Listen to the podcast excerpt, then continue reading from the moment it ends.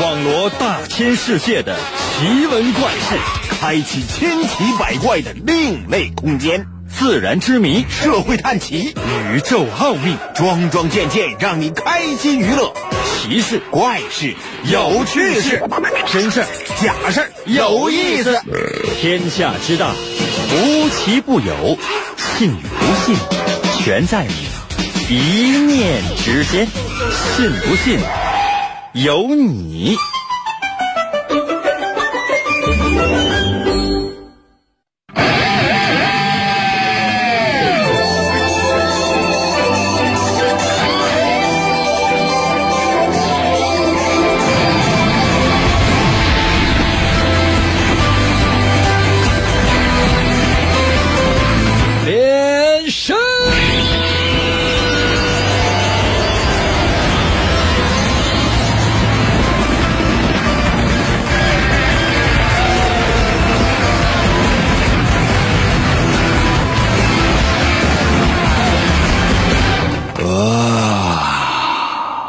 又上班了，朋友们，你们有没有想过这样的一个问题？就是说，这怎么莫名其妙就上班了呢？啊，那工作那些东西你都会吗？可能有些朋友说，你看，那我就是干的这个本专业的那些事儿，那专业以前上学学的哦，不一样。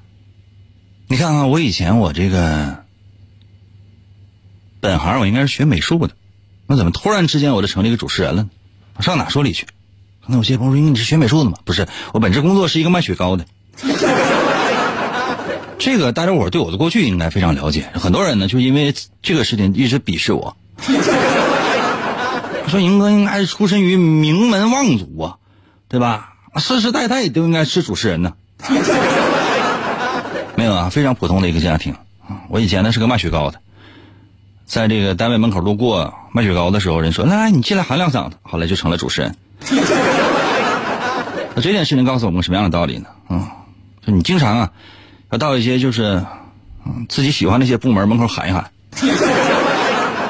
嗯，或者比如说，你看你到你单位门口了，到你公司门口了，你可以高喊：“欠我的钱什么时候给我？”这都可以，我觉得这都是人生的一个进步。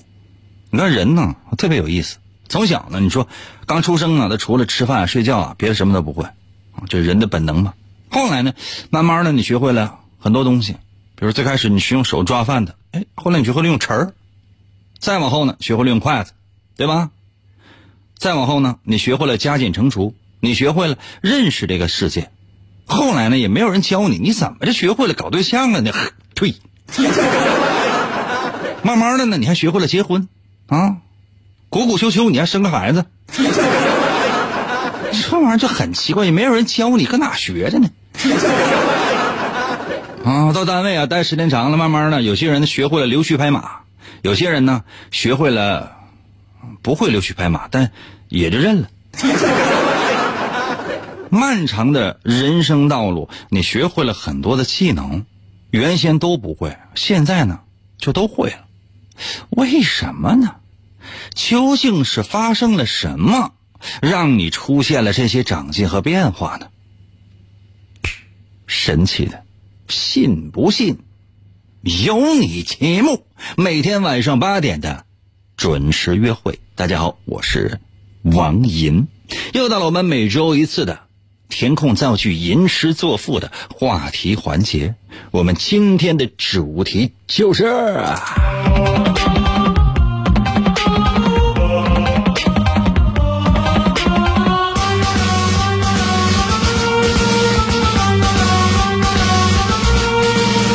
进化。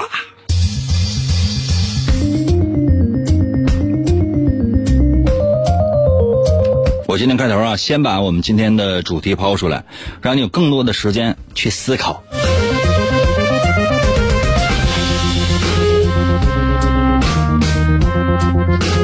我们今天的主题什么呢？就是说，随着时间的推移啊，你是在不断的成长的。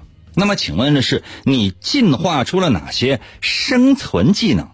就生存技能啊！我再说一遍哈，随着时间的不断的推移，你的不断的成长，你进化出了哪些原来没有的生存技能？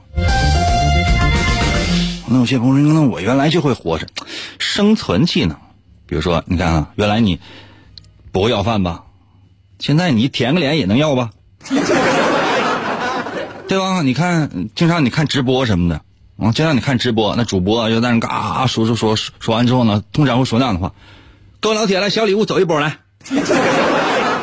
啊，不要再说别的了啊！小礼物，小礼物，走一波，小礼物，走一波，对吧？然后你哎，感谢沙漏啊，感谢宅猫啊，是吧？你这这都会吧？这你都有吧？对吧？啊，来来，这这位大哥，穿云箭给我发一个，感谢大哥，感谢各位大哥。你看直播的时候是不是都有这一套啊？谢谢胖银，谢谢，是吧？他都有。原来你会吗？你不会，你根本不知道咋回事儿啊！现在你学会了，这不这这是什么？朋友们，这不就要饭吗？感谢大家什么？谢谢各位，谢谢谢谢谢谢。我记得有一回我看那个那什么那个，呃，一个直播，什么直播？就是一个带货主播啊，叫什么两个字啊，啊叫什么？就是反正是卖货特别厉害，一男的卖了十二个亿。一下一个人卖了十二个亿啊！我都不知道那钱是怎么来的，是不是冥币啊？后来被人发现说卖那个燕窝啊，呃，主要就是糖水儿。那里边有没有燕窝呢？呃，疑似有。那基本上很难找到，就是说这个他拥有他有的这个证据。科学查了很长时间，科学家现在查不出来。但那玩意儿外包装上写着呢，说这可能就是燕窝。你有没有办法啊？他直播的时候，有时候谢谢各位，谢谢咕咚呀，给所有的这个，啊，这个老铁们跪下了，跪公公磕头，谢谢各位，谢谢各位小礼物，谢谢，啊，谢谢庞庞，谢谢番茄，谢谢小韩，谢谢，对吧？这都是原来问你你会吗？你都不会，你现在呢？你基本就都会了，这也没有什么啊，不要脸呗，为了一毛钱而折腰。这样的事情谁能干出来？别人我不知道，朋友们，我肯肯定就能干出来，对吧？为什么咱们今天呢要提到这个这样一个主题呢？说你随着时间的推移，你在不断的成长，你进化出了哪些生存技能？因为今天呢是《物种起源》这本书首发的日子。可能有些朋友说：“应该你这扯淡，这都首发多少年了？”对。一八五九年一八五九年的十一月二十四号一八五九年的十一月二十四号，拿笔记一下，高考有这道题啊，说的是一八五九年的十一月二十四号出版的书。下边有四个选项，第一个物种起源，第二个银河起源，第三个银河起床，第四个银河企业。那答案是 A 啊。物种起源，这物种起源呢，这个是翻译过来的中文的名字，全全名是什么呢？全名叫做，我就你早上就我醒过来了。可能有些朋友说，因为这个听起来这个不像是那个英英语呢啊，这是亚马逊丛林里边的一个土著语。全名呢叫做论依据自然选择即在生存斗争当中保存优良族类的物种起源。那有些朋友说，应该能再说一遍吗？哎，差不多得呗，你就记住物种起源就得了呗，这是干啥呀？人家把人逼死啊。你穿云箭你说完了吗？这个呢是英国生物学家查尔斯·达尔文他写出来的。一提到这个物种起源呢，很多人说那破玩意儿早辟谣了吗？说人是猴变的，人根本不是猴变的。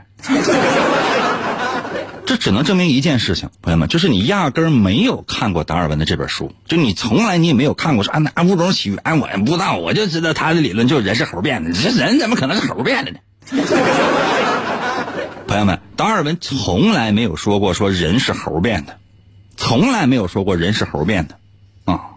就是说他说的这种进化论存不存在，那绝对是存在的，而且呢这是铁一般的事实。什么叫科学？以前我跟大家伙解释过很多次了，我说科学呢不是说是哎说一加一等于二，它就是等于二，不是这样的。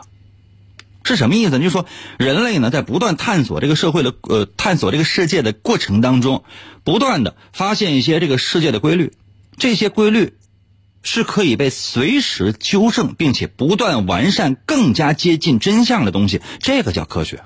科学是不断的纠正不断的纠错不断的进化的这样的一个过程，而不是说科学就是铁律，就是科学拿出来说这就对了，一加一百分之百等于二，不是。总有一天跟你说一加一不等于二，为啥？银哥是我的这本书你想啊，一八五九年十九世纪啊，那是十九世纪最具争议的著作之一。当然那里面的大多数的观点呢是被现在的这些科学界是普遍接受的。你当时啊你提出来谁能相信呢？因为当时什是什么样啊，嗯，当时是人是哪儿来的？你看咱中国古代传说什么呢？女娲造人，是女娲娘娘哦，那天待着没啥事闹心，河边抓了一把泥，哎我捏个人吧哎呀捏了半天说哎我为什么会捏人呢？人是什么呢？啊，在河里边看自己的那个影像出现了，说啊、哦，我不就是人吗？就照这个来，咔捏完了，捏完了之后呢，这些人呢，泥捏的人呢，说不承认这个女娲是人，说女娲呢是神，于是呢就有了人和神。可能有些朋友应该他是这么解释，你就姑且这么一听呗。万一哪天朋友们我成专家了是吧，我说这些即便不能成为百分之百正确，那也成为一家之言呢。包括达尔文的进化论，它也成为了一家之言，并且很多人正在接受它。可当时你知道在西方世界，你说这人是哪儿来的？那上帝啊，啊是神，那西方的一个神呢创造的。你然后达尔文说不是，是进化来的。废了。废了，真的不可能让你出这样的书，不开玩笑呢嘛！你颠覆了整个世界，就当时整个西方世界对整个世界的认知，那可能吗？话说在一九三一年，你看一八五九年十一月二十四号出了这本书，一九三一年的时候啊，当时达尔文呢参加了一次环球旅行，乘坐那船呢叫做贝格尔号，这艘船的这次旅行改变了达尔文的一生。原来达尔文是个什么人？跟你一样，一天到晚混吃等死的，每天呢最高兴的事就是，哎，我要听银哥节目。啊，他呢是横穿了大西洋和太平洋，一直到达了南美洲、澳洲和非洲最南端的那个好望角。好望角知道吧？好望角就是你地地球仪上你查一下。这一路之上啊，达尔文就考察了世界各地这地质。动植物的特性，而且采集了很多的标本。什么叫采集标本？这人小动物啊，小昆虫，本来呢是在自己的生活家园里面过着非常非常幸福的生活啊。动物学家、昆虫学家，比如达尔文来了，一网子扣住。小春虫、小动物高声喊着：“妈妈，妈妈！”科学家说：“走，跟我回去为人类做贡献。”然后就给你拿个奖状吧，给你封个劳模。你们虽然说死了，但是你们为整个人类的科学研究做出了巨大的贡献。你看啊，到处摆着什么科学家的这个头像啊，嗯，就科学家的画像啊。我建议啊，就是这个科学研究应该摆什么呢？摆青蛙、摆老鼠、摆兔子、摆狗，嗯，摆一些人的尸体。为什么没这玩意儿？你说你能研究出啥？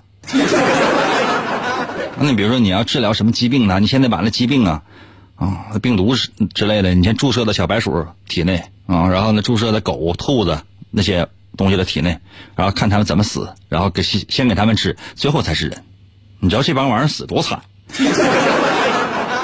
具体咱不说了哈。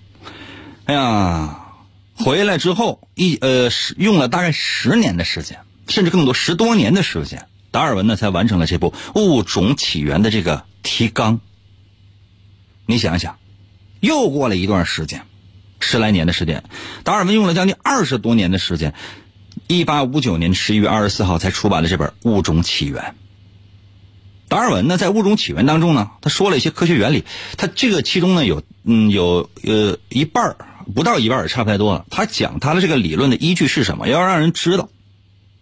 嗯，为什么他这么说？后面他才阐述他的观点。前面呢，他先介绍科学。为什么说前面先介绍一些科学基础知识，后面呢才说他的这个理论呢？是因为如果你连前面这些基础知识你都不了解的话，那后面你是没有办法看懂的，懂吗？那比如说王寅的漫画第二部，你连王寅的漫画第一部你都没有看懂的话，你怎么能看懂王寅的漫画第二部呢？再说不好听的话，就是王寅的漫画第一部你已经看懂了，王寅的漫画第二部你依旧看不懂了。刚才我谢朋友说，那你就解读一下呗。嗯、呃，我在辽一个辽阳嘛和大连啊，解读了两场。这两场呢，应该说给现场的这个观众呢留下非常巨大深刻的印象。一开始他们以为我去这个搞笑，起码来讲讲那些都是脱口秀类的。后来当他们听我说完了之后呢，都纷纷陷入了沉思。嗯，这玩意儿这么残酷吗？啊，银哥的漫画第二部这么邪性吗？你怪不得我们看不懂，看不懂看是有根据的。我们是当笑话看的，原来这不是笑话啊，这里边都是眼泪啊。一会儿呢，我再讲讲说物种起源到底怎么回事儿？为什么说人不是猴变的？达尔文人直接说说人不是猴变的。但凡以为说达尔文说人是猴变的是胡说八道，没有，达尔文从来没有说过人是猴变的。只有没有看过这本书，在网上相信一些传闻。你才说这达尔文竟跟他扯淡。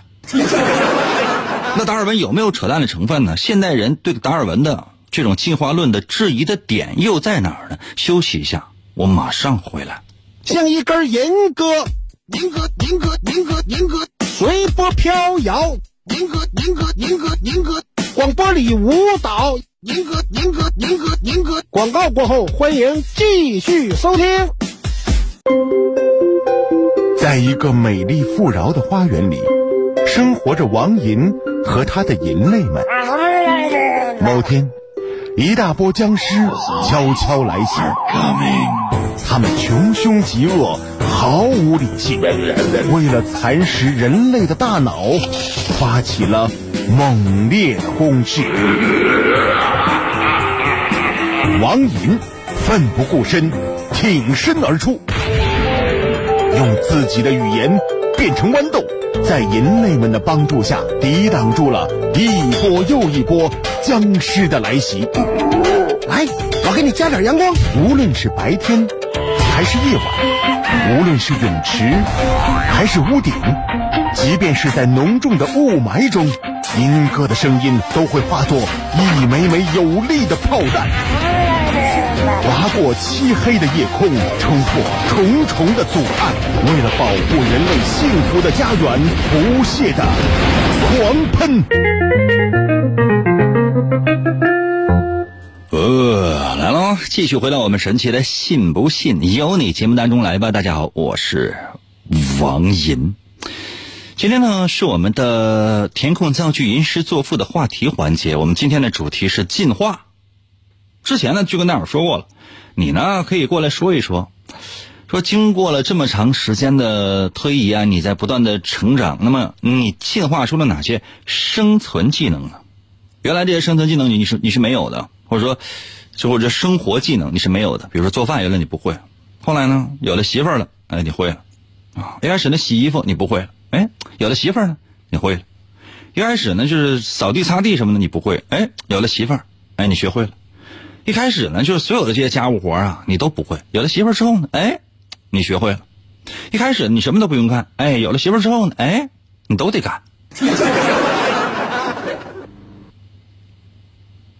一开始你天天就跟他玩游戏，然后吃饱了睡，睡饱了吃的，除了上班下班之外，跟朋友去跟他嗨。有了媳妇之后呢，这些都没了。一开始呢，就是你每天呢，就是大把时间可以自由支配。有了媳妇之后，你发现都没了。原来呢你过着特别幸福快乐的生活，每一天都是幸福的，然后有了媳妇之后这些都没了。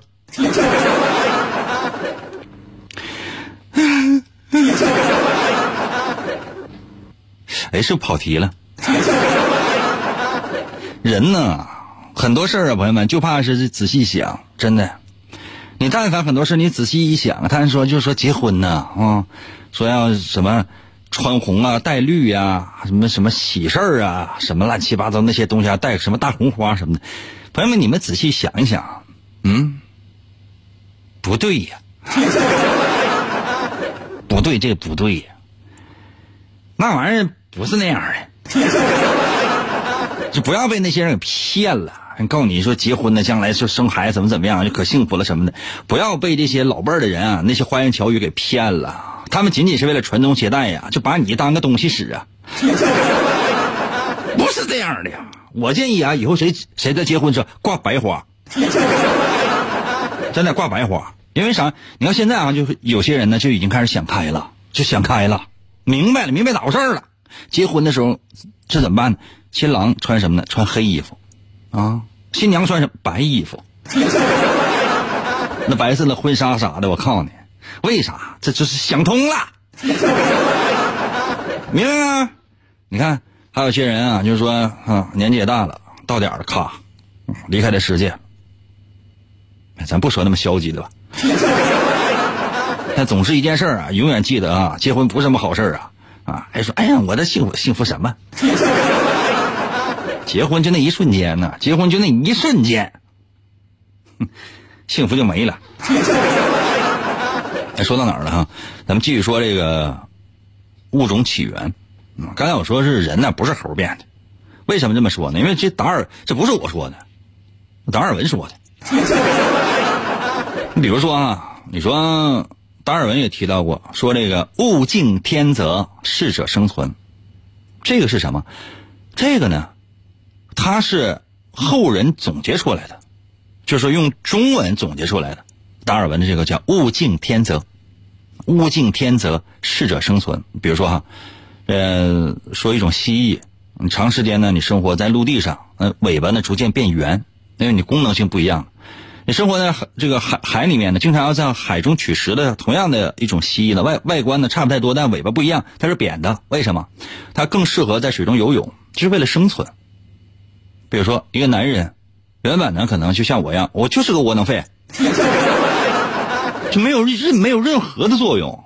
嗯，朋友们，是这个时代救了我呀。所以说我今天我我在这儿，我首先我要感谢我这个国家啊，没有这个国家的话，你想没有这么好的环境的话，朋友们，我也不可能有今天啊。由衷的说一声谢谢啊，就是谢谢。我先呢，先咱们先说一个特别简单的，然后又特别使人疑惑的，就比如说，你看人假如说是猴变的，那人能不能变？那个猴能不能变成人呢？嗯，人不是看起来，起码看起来比这猴它要高级，对吧？嗯，很多人说跟人类最接近的是什么？是这个黑猩猩。这黑猩猩啊，它跟人类手啊、脚啊、形体啊，甚至什么的表情，以及呢，一些动作呀、啊、特征都特别的相像。后来呢，科学家呢进行研究发现说，这个黑猩猩是这个地球上跟人类最接近的一个物种。包括啊，当有了基因研究之后，会发现说人类的基因跟黑猩猩的基因序列相比，相似度高达 百分之九十八点七。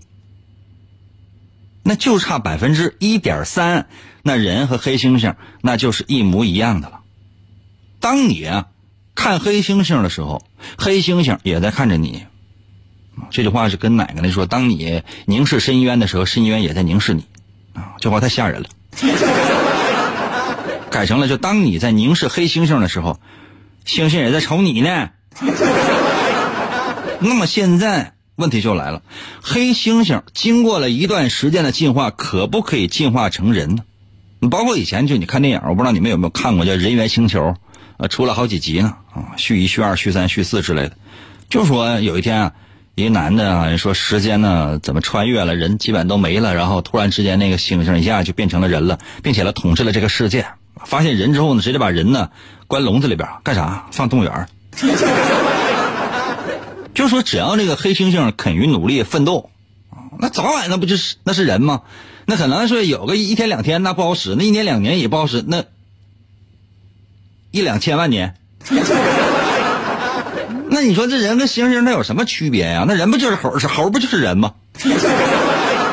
要知道啊，咱这个地球上边啊，有那么几亿、十几亿甚至几十亿年的甚至更远的这个进化史，因为科学家他研究他只能研究到几十亿年，就太长时间他研究不出来，所以说这就是科学的方法，就只能说到这儿。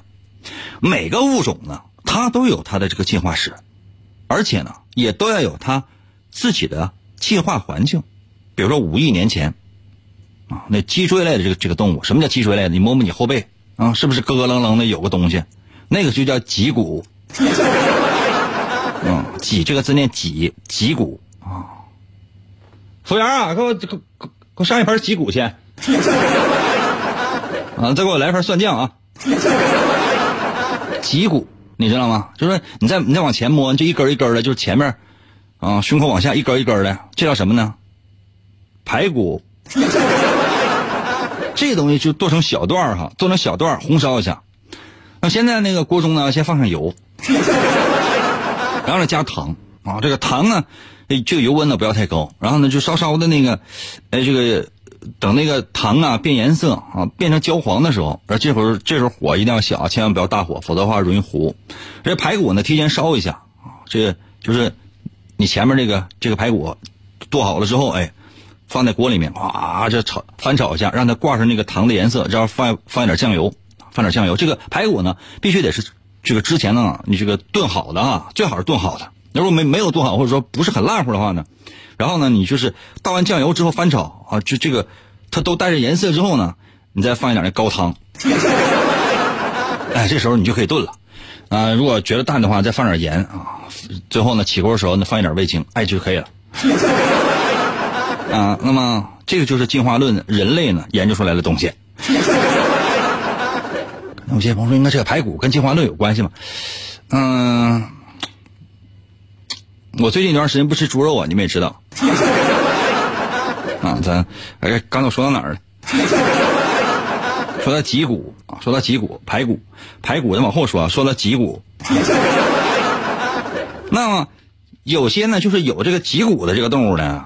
上了陆地，慢慢呢就是产生了那种爬行类的动物啊，还有呢哺乳类的动物啊，这是一个过程，这需要很长时间，它不是说一年两年一天两天的事儿，它可能需要一亿年两亿年甚至更长的时间啊，它还会继续的进化下去。人类呢，它不是说唯一的一个进化结果，不是说所有的物种到最后都会进化成人类，不是，懂了吗？我这一句话就把前面那些脊骨排骨就都排除了。就这一句话，因为人类不是他们进化的最终目的，他们进化是为了生存，就是这样。大概一千五百到一千万年之前，黑猩猩和人类也许会有着相同的祖先，但是呢，各自走向了不同的演化道路。人类也经历的是什么呢？可能最早的那个不能说是猴啊，那不是猴啊。呃，叫古猿吧，或者说准确来讲叫南方古猿。然后呢，能人、直立人、智人，最后呢出现了什么呢？这个智人也分很多种，到最后呢，早期、中期、晚期智人，啊，大概用了五百万年左右的时间，开始呢出现了今天的人类的样子。那黑猩猩这个祖先呢，它也有属于自己的独立的一个演化的进化的一个方向。比如说黑猩猩啊，包括窝猩猩，窝猩猩呢要比那黑猩猩呢稍微小一点啊，这个要粗壮那么一点点。什么时候开始呢？出现的这种进化上的这种分歧呢，或者叫分离呢？大概是在三百万年左右。所以呢，黑猩猩的这个形态跟人类这个形态，它是虽然说相近，但它是不一样的，那差着几千万年甚至上亿年呢，就这样。所以说人类和黑猩猩在基因上才有相似之处，但是又绝对不可能完全一样。你只能说黑猩猩非常像人，你也可以说人特别像黑猩猩，但黑猩猩不是人，人也不是黑猩猩，懂了吗？就像我经常在节目当中说的是，我说人，有些人是狗，你可以说这个人很狗，但你不能说这个狗是人。我这么说你是不是懂了？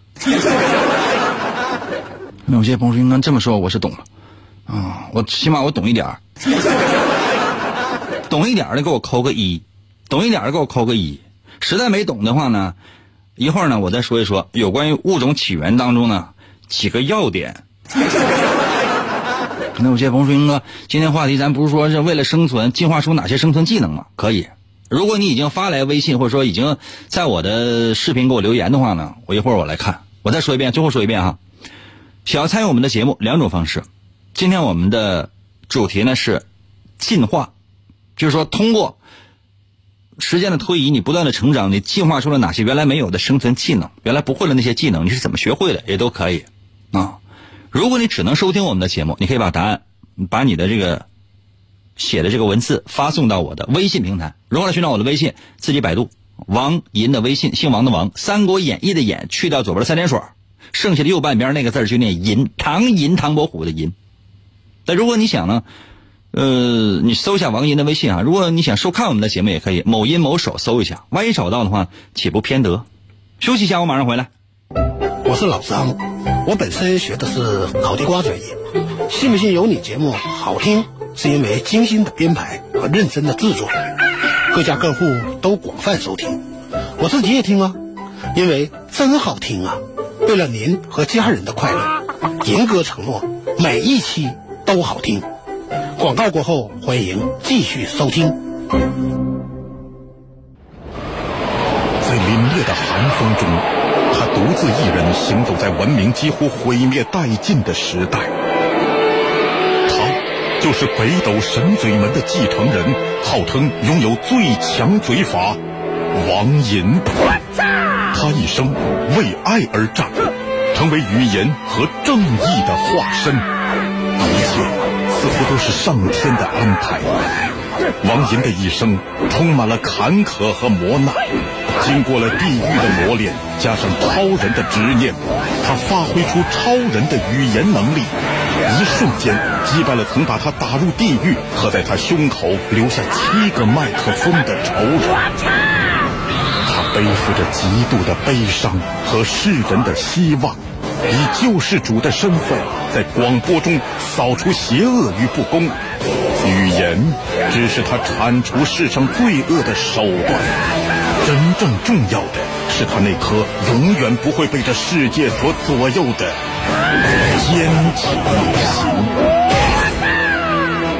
哦哦哦，继续回到我们神奇的信不信由你节目当中来吧。大家好，我是王银。朋友们，今天呢是我们的吟诗作赋填空造句愿意做打油诗最好的话题环节。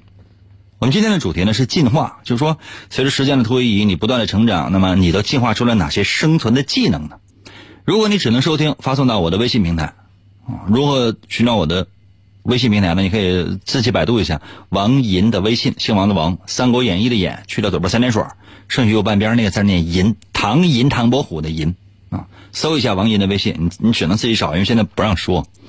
另外呢，如果你想收看我们的节目的话呢，也可以，你可以某音啊某手啊你搜一下，万一找到的话呢，那就是你的偏得，那找不到的话那你也不能怪我，因为确实啊这是不允许说的啊，懂了吗？来吧，接下来的时间来看一下你的留言。呃哦，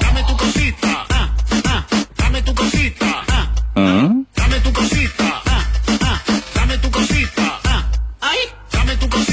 二手租赁给我的微信留言说了，我计划最大的技能就是不要脸。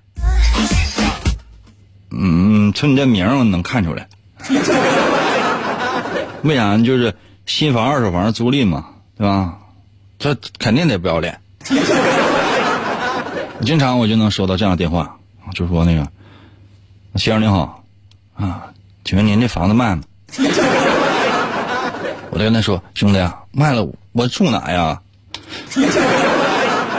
这怎么办呢？他说，那大哥，那你再买一房子。我说，你钱呢呀？他跟我说，那哥，那你房子卖了，你不就有钱了吗？我说，那我这住哪呀？然后他说，大哥，那你房子卖了，你不就有钱买房子了吗？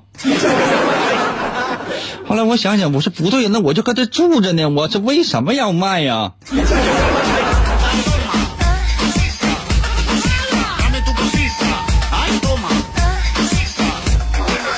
这是没办法啊，没办法。我记得郭德纲说过一句话，我就觉得给我启发很大。嗯，这个事这个话我以前也都知道了，但他把它总结出来了，就是说要脸就是不要脸，不要脸就是要脸。因为行业不一样嘛，说在舞台上，他主要指的是在舞台上啊，不是说是在呃每一个人生的舞台上，他指的是特定的这个演出的舞台。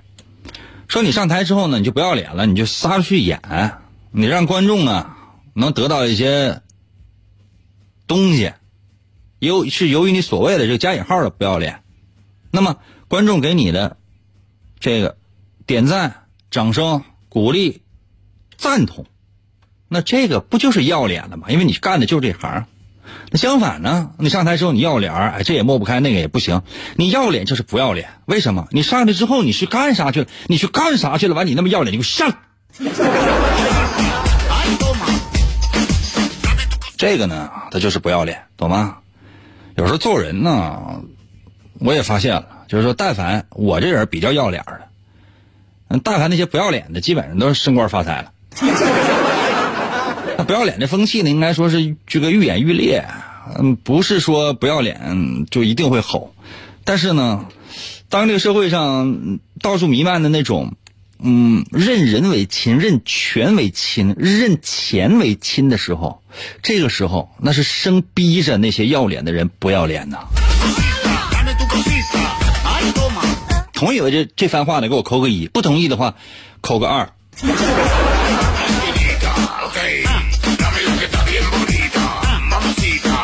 阿辽给我留言说：“若不是生活所迫，谁愿意练就一身技能？”阿辽，你有什么技能？啊！别跟他装了，咱就问你，就是随着时间的推移，不断的成长，你你演化出了哪些新的生存技能？原来没有的，我就让你说一样，家伙你还整个一身技能。我怎么感觉你是一身都化脓呢？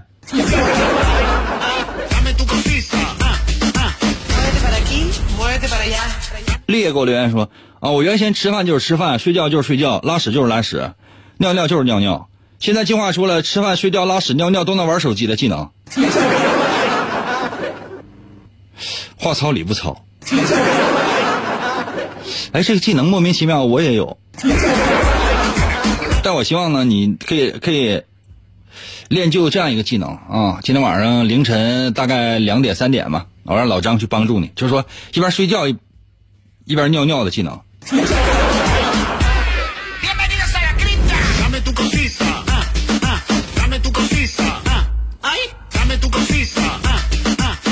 M I D S 给我留言说，计划到现在我这个最有用的技能就是撒谎。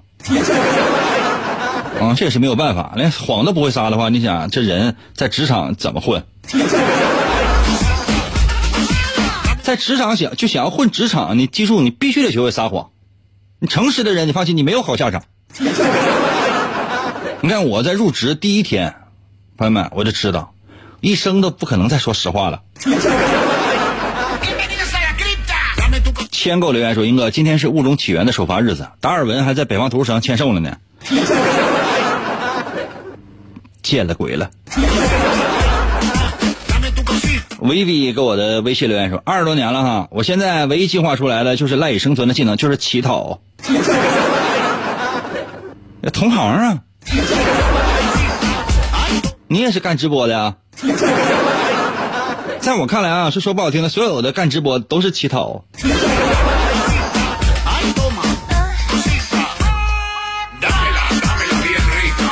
李天锁给我留言说，我也得进化出来了，一边打游戏一边听一个节目的技能，游戏必输。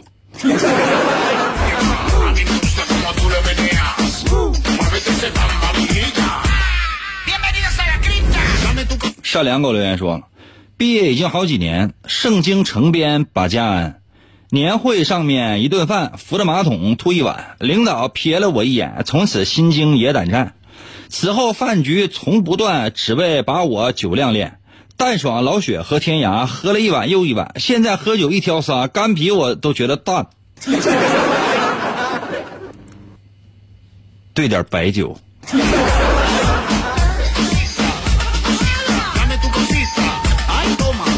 我觉得能喝酒啊，其实是一件挺好的事啊，就是只要前提什么呢？前提就是能活着吧。在不伤害自己身心的情况之下，我觉得能喝点儿也不见得什么坏事。我有一哥们儿啊，就是说特别厉害，就是也也是嗯、呃，在老板的这个重用之下吧，提拔之下，磨练之下，练了一身的好酒量。嗯、呃，因为我不喝酒嘛，就是原来的就是比如说十几个哥们儿就在一起啊，一起喝酒啊。一开始呢，比如说是你喝，就是比如说每个人喝的都差不太多，但我呢就属于是旁观者了哈。到后来呢，就是说，呃，所有人一起攻他啊，所有人全都失败。后来就他呢就练成了什么样呢？就是说，就是有一次他跟我说的，说啥呢？就是说，嗯，以前我在节目当中也说过，一开始我没信啊，后来我就是跟他吃了一顿饭，我后来我信了。那顿饭是晚上，你想我下班就已经快十点了，我到家快十点了，他找我去十点半了啊，喝到什么时候？喝到天亮了。嗯，后来因为我不太懂这些东西，然后他们说说这样人啊，就是说就是酒蒙子，就是粘夹，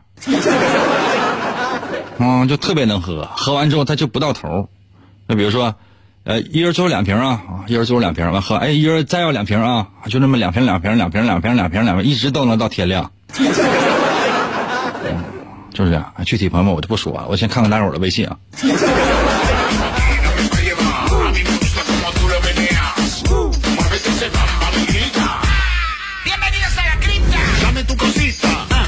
雨蝶说：“我的话，计划到现在，我学会了，我我学会了，我啥也学不会。”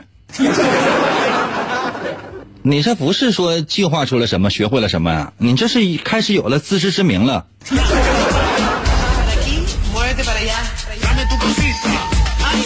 卡多给我留言说，为谋生计入社会，撒谎撂屁未上位，初心已经摔稀碎，实现梦想靠入睡了。啊、去吧。做梦拉饥荒。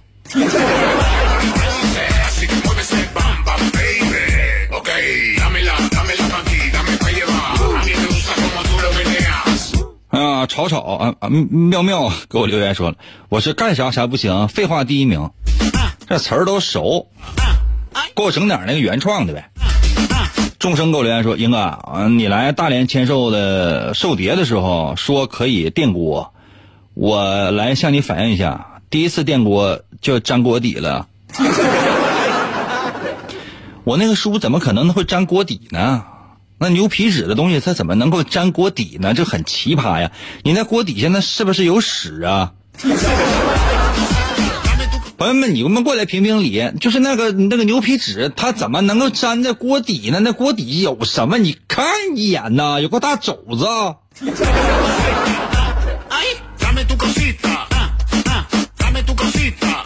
嗯，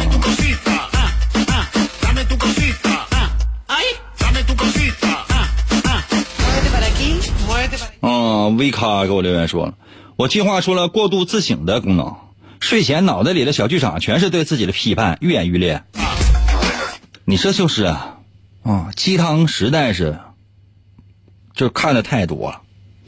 那种呢，就是职场的那些书籍啊，或者说是那些文章啊，实在是看的太多了。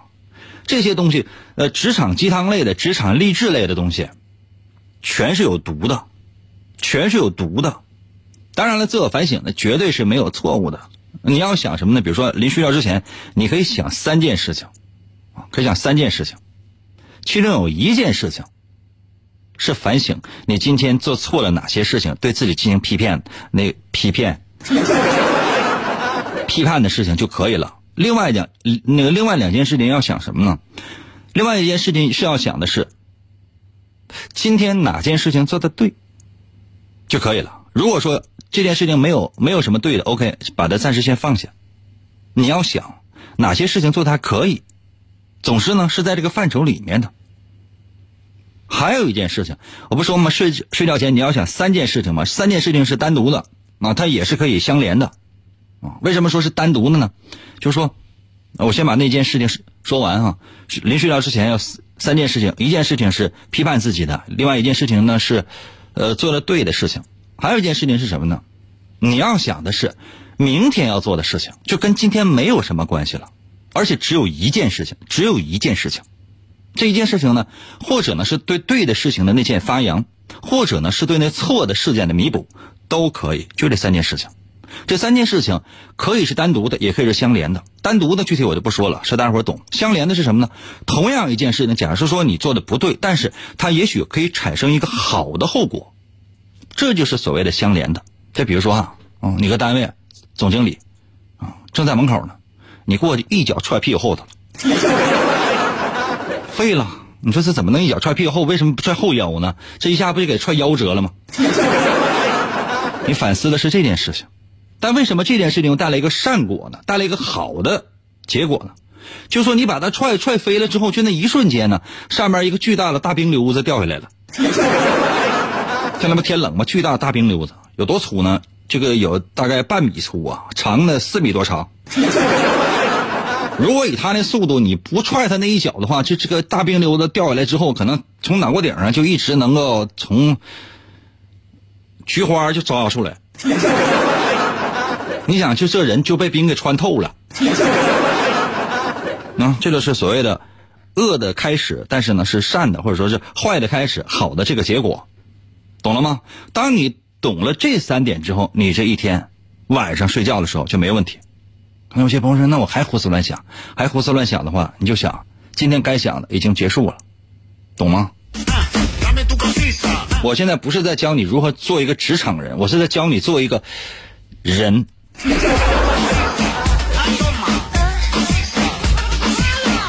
问天给我留言说，同流合污算生存下来的技能不？当然算了。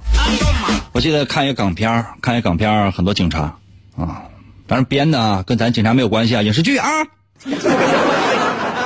上司领导问说，你看，如果你的上司同流合污，就说那个贪污，请问你们愿不愿意跟他一起？啊，有些警察说，我绝不。如果我发现这样的事情，我第一件事我举报，对不起，这件事不允许，他违反法律。我当警察的目的就是为了要驱除社会上的这些。另外一个说，那、嗯、我同流合污。我愿意，我愿意，可以，没问题。他贪污，我贪污；他吃肉，我喝汤。啊，后来呢，这领导说：“那啥，这样哈，嗯、呃，这个绝对不会同流合污的这个人，经过考察之后呢，啊，到了这些那个监察部门，专门负责监监督其他同事。可能有些朋友说，那那个那个人呢，就是那个愿意同流合污的呢，啊，那个给警方当了卧底。”最后俩人反正都死得可惨了。所以说，当领导给你提出这样的非常尖锐的问题的时候，你说：“哎呀，不行，我上厕所、啊。”哎，雾给我发来微信，雾给我留言说了：“天下熙熙皆为利，想方设法谋生计，阿谀奉奉承搞人际，故而学会拍马屁。”领导就是我上帝，谁都不能来代替，毕恭毕敬不忤逆，说话低声又下气，偷税漏税搞外遇，我也帮着他保密，其实我是不得已，只为多点存积蓄，明知自己触法律，心存侥幸想逃避，想必结果是悲剧，我俩就双双进监狱了。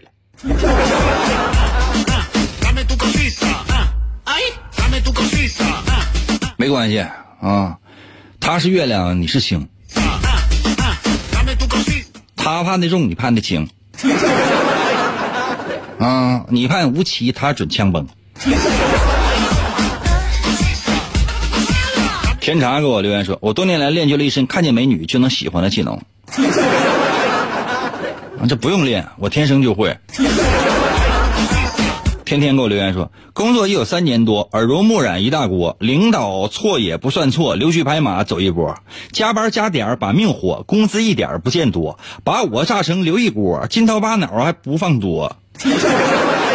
为了省时欢乐多，各种技能学一科， P 图抠图加改色，表格造假不嫌多，检查一来就找我，信誓旦旦把话说，说话脸都不变色，假戏直接被真做，以后真就这么做，天天 happy， 我是欢乐多呀。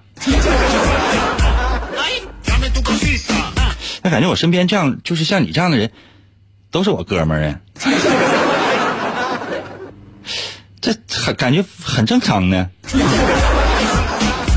紫微星给我微信留言说，当年妙龄女郎的我最终进化成了广场舞大妈。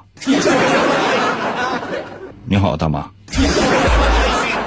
星星给我留言说，学会生存小技巧，一日三餐小汉堡，汉堡做的好不好就看配料怎么搞，榴莲配点老干妈，两片面包合上它，兄弟们糟蹋就完了。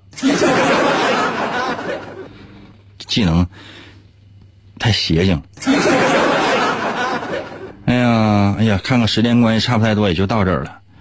嗯、呃、今天也只能到这儿了。我们今天的主题呢是什么呢？是进化。其实啊，我们为了生存是可以进化出很多全新的技能的。